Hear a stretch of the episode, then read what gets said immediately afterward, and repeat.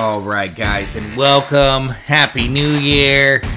It is time for another edition of Just a Guy Talking Football podcast, but Super College Corner for your New Year's Day, bowl games, and everything. Got the New Year's Day six. Let's dive into it. Let's talk about some of these games. First up, here in a couple hours, we got Wisconsin playing against LSU. Now, Wisconsin missing a few players. Uh, LSU's definitely missing a few players. Jayden Daniels isn't playing among some other people.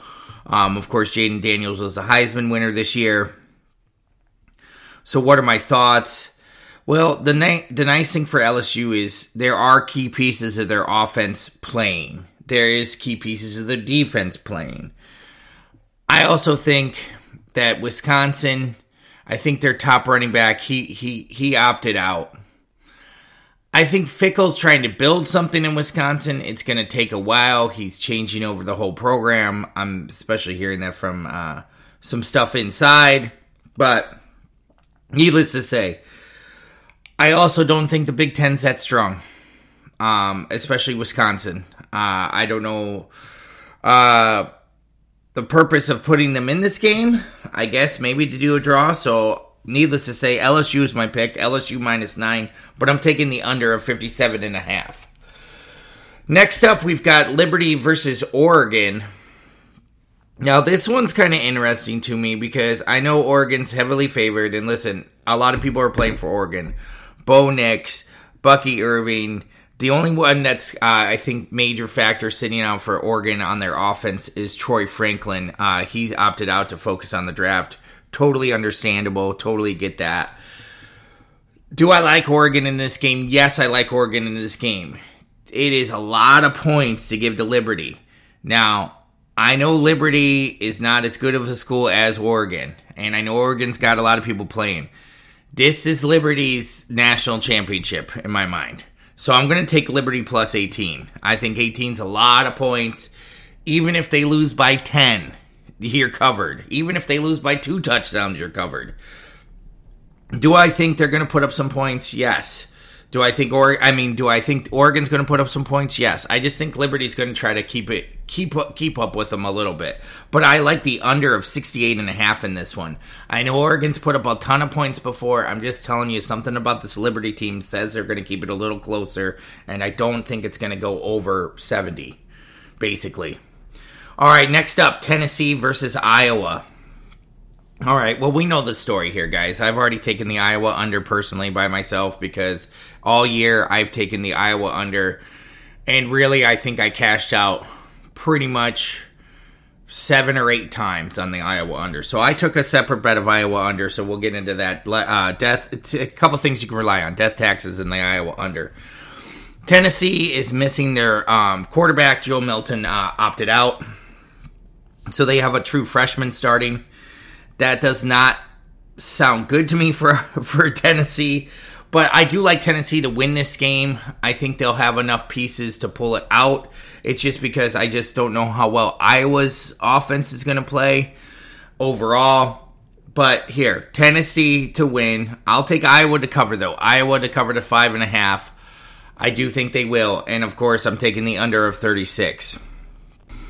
All right, here we go. We got the college football playoffs starting this afternoon at 4 o'clock. We've got Alabama, number four seed overall, visiting Michigan in the Rose Bowl, number one seed overall.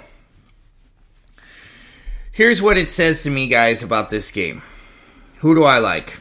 Um, I like Alabama in this game, and I'll delve into why. I think Nick Saban getting into the playoffs yet again is a very dangerous thing for anybody to be playing. It didn't matter if they were going to be playing Texas, Washington, whoever. Nick Saban in the playoffs, this is familiar ground for him. It is familiar ground for Jim Harbaugh too. He's been there. He's been there for sure. But I am worried for Michigan in the way of level of play. Michigan, of course, is undefeated. They played the Big Ten, you know, they play in the Big Ten, and I'm just worried that the Big Ten was overvalued this year. I think we saw it in the game with Ohio State against Missouri, or Mizzou, if you will. where Ohio State lost 14 to 3. Now I know they just lost their quarterback. I know they're going, you know, they lost a lot of players. I get that. You lost to four, Missouri 14 to 3. You didn't even put up a touchdown. Don't tell me that there's no offensive talent on that team. Okay? Then you saw Penn State go ahead and go lose to Ole Miss. 38 25. Just another example of an SEC team playing a Big Ten team. And that's Ole Miss and Missouri we're talking about, not Alabama. Not Alabama that clawed its way back in that victory against Auburn. Not Alabama that beat Georgia in the SEC title game. That same Georgia that went and put and hung 63 points on Florida State just over the weekend. Alabama's going to be ready for this game. I'm sure Michigan's going to be ready for this game too. I'm not going to discount Michigan. Does Michigan have a chance? Absolutely. I just am going to trust Saban and Alabama in this one. I'm going to go with the tried and true. Okay? The one thing that is kind of interesting, I read a point that, you know, most likely Jim Harbaugh might be heading to the NFL. I know there's a lot of rumors out there. So maybe Jim Harbaugh is going to play with nothing to lose. Because what does it matter? I'm leaving anyways. So that could make them a little dangerous, absolutely. But I just think that Alabama, they've had a tougher schedule.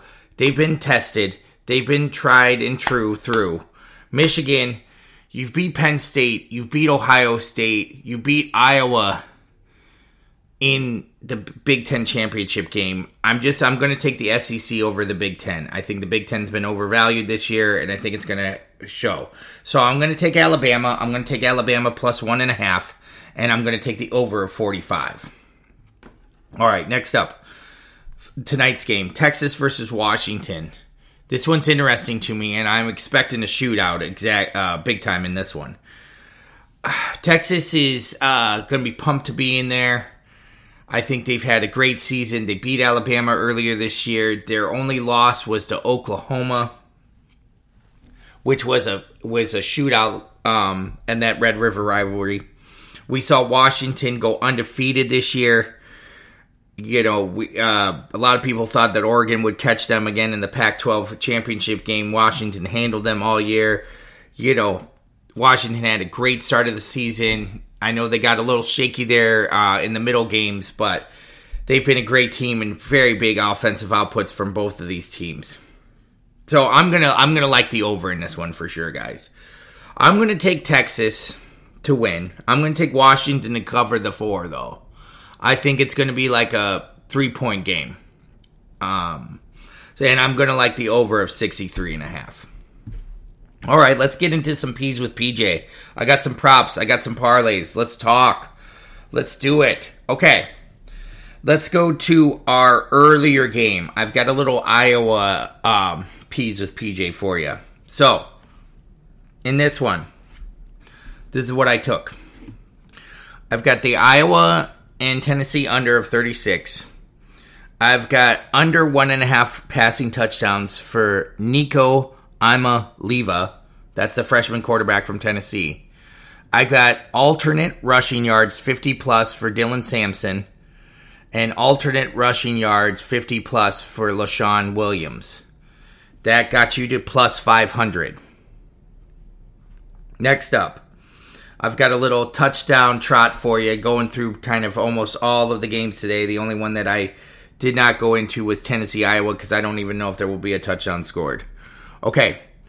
Malik Nabers, anytime touchdown. Tez Johnson, anytime touchdown. Blake Corum, anytime touchdown. And Dillon Johnson, anytime touchdown. That got you to plus 410. There was another little touchdown one that I liked that they put up this morning. Blake Corum, anytime touchdown. Jalen Milroe, anytime touchdown. Rome Odez, anytime touchdown. And Adon Adonai Mitchell, anytime touchdown. That was at plus 607. I took that one as well. Okay, another Bama Michigan one that I have is Bama plus one and a half. Isaiah Bond over 52 and a half receiving yards. And Bama over 23 and a half points. That was plus 350. One that I really like for this game Alabama versus Michigan under the first half total of 22 and a half. I think they're going to get right there. I don't think they're going to get over it. It will probably be about 17 or 20 points. But I do then parlay that with the over overall in the game of 45.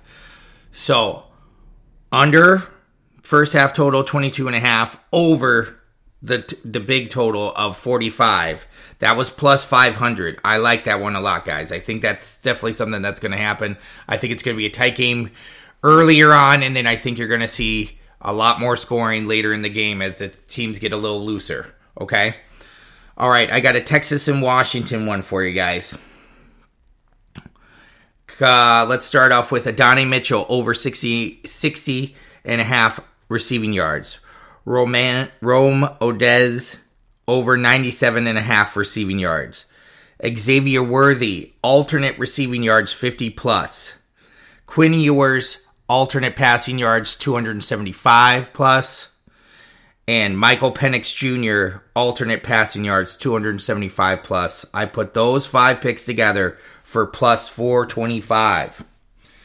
There it is, guys. Your Monday P's with PJ with the New Year's Day Bowl Games College Corner. Hey, I just want to say a good Happy New Year to all my listeners out there. I appreciate you guys joining and listening through this first season of Just a Guy Talking Football podcast. Stay tuned. Tomorrow, we're going to give you the running back rankings from the NFL and run it back from all the games today. Enjoy the day, guys. Enjoy the college football bowl games. Thank you once again for joining Just a Guy Talking Football podcast with PJ Janky. But I am